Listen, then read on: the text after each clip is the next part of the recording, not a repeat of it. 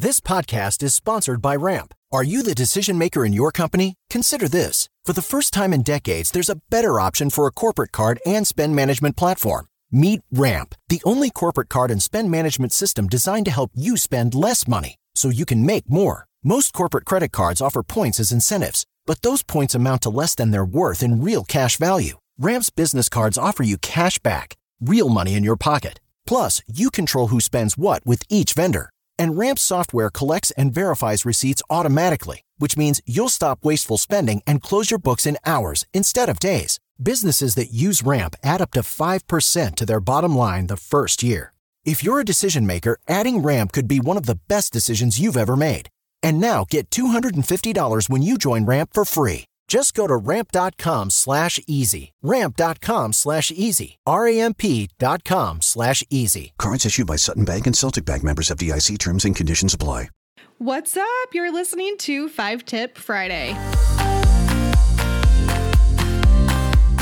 Okay, so I'm going to be honest. This episode was a little hard to prepare for because while, yes, these are small changes that do yield big results, Sometimes when I say small changes, I don't want to misconstrue that and lead you down this path of thinking these are easy changes to make. They're not. Some, I mean, maybe for others it's easier than, I don't know. For me, I've struggled with almost every single one of these things, but I have noticed that it has made a big difference in my finances. So I wanted to share with you these five tips. The first change that really does yield a big result is getting good at negotiating.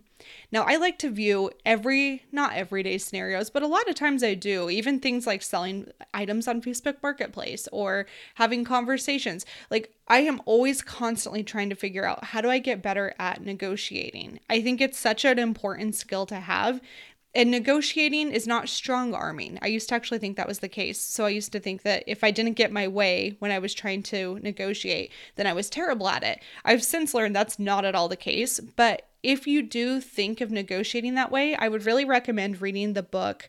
Man, the best one is Never Split the Difference. I think that's a really great book to start with. Another great book is Getting to Yes. But ultimately, just start finding those everyday scenarios where you can start to practice negotiation. The second change that generates big results is automating your investing. Now, this is really easy to do on the surface because you would just log into your bank account, you'd log into your brokerage account, and you would just make that automatic transfer and set it up as a recurring thing. Now, I understand that that is a lot easier said than done because for so many people, especially with the year we've all had, even living paycheck to paycheck has become more of a reality for so many. So I understand if that feels like a really complicated thing that isn't quite something you can do yet. I completely understand. I've been there in my life too. So one of the best things you can do is start with the dollar amount that's small enough that you can fathom it. Maybe it's 10 bucks every week.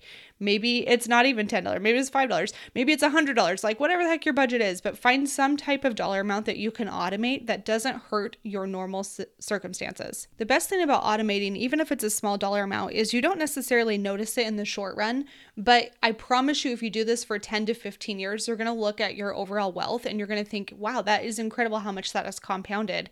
And it really does make a difference. So definitely don't overlook the importance of automating your investing. Tip number three is always this one's one of my hardest ones, actually, if I'm being real having the we have food at home conversation with yourself. So many times we are we're tired, we're exhausted. We are in jobs that we don't always love. We're in life circumstances that sometimes feel overwhelming. I completely understand that. And sometimes it sounds so much better to just have the convenience of ordering food or just getting something on your way home because you're exhausted. And I feel that. I really do feel that.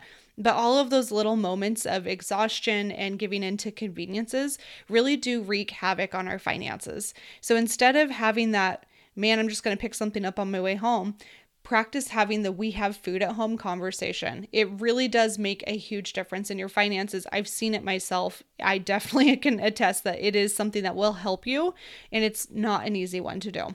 That that I can admit. It's a really tough one. Now, the next change that doesn't cost us anything but a little bit of time and intentionality is practicing gratitude. This is such a small change in our lives that does yield huge results because I find when I'm really practicing my gratitudes and I'm really looking around my house instead of focusing on what I don't have, I'm focusing on what I do have and how blessed I am. That is such a great skill and it takes away a lot of that comparison syndrome. It gets me out of that spiral of feeling like everything I'm doing isn't good enough. It really makes a big difference. So, practice gratitude gratitude. Now, I talk about this quite a bit, so I want to be specific here too. When you're practicing gratitude, go a little bit deeper than just I'm grateful for my house, I'm grateful for my partner, I'm grateful for my dog. Go deeper than that and start to think about the feeling behind why you're grateful for that when you can cultivate that feeling, I think it's a very different type of gratitude. And it's something that will make you a little bit more in tune with how you're actually feeling and, and kind of almost channel that energy immediately. So if you're having a down moment, you can go back to your gratitudes, feel that energy, and immediately raise your vibe, if that makes sense. It really does make a huge difference. Now, the last change that yields huge results in our lives is making decisions quickly.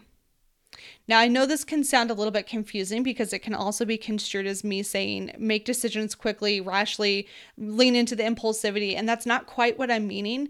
But what I see so many times is people have these really great ideas in their life. Maybe it's a business idea you've always wanted, or buying a home. You've always wanted to buy a home. You're financially ready, but you just keep talking yourself out of it.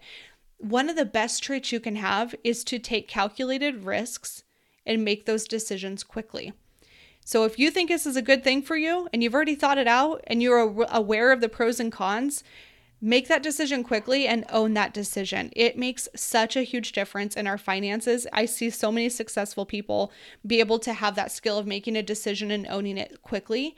And if it doesn't go right, that's okay too. Like there's almost nothing that we can't recover from financially. You can always earn more money, you can always be in a different situation but that is such an important skill. So I would highly recommend trying that. That's something I'm working on personally too, is making decisions a little bit more quickly in my own life. All right, that's it for today. I hope you enjoyed these tips. If you liked them or you think there's one that should be added to this list that you think is a small change that yields big results, head over to my Instagram. I'm at Whitney underscore Hansen underscore co. And let me know what is a small change that you have recently done in your own life that generated some big results. Thank you so much for tuning in. I'm grateful for all of your support and your comments and your podcast reviews. It means so much to me. So thank you again. And I will see you next week for another episode of the Money Nerds Podcast. Bye.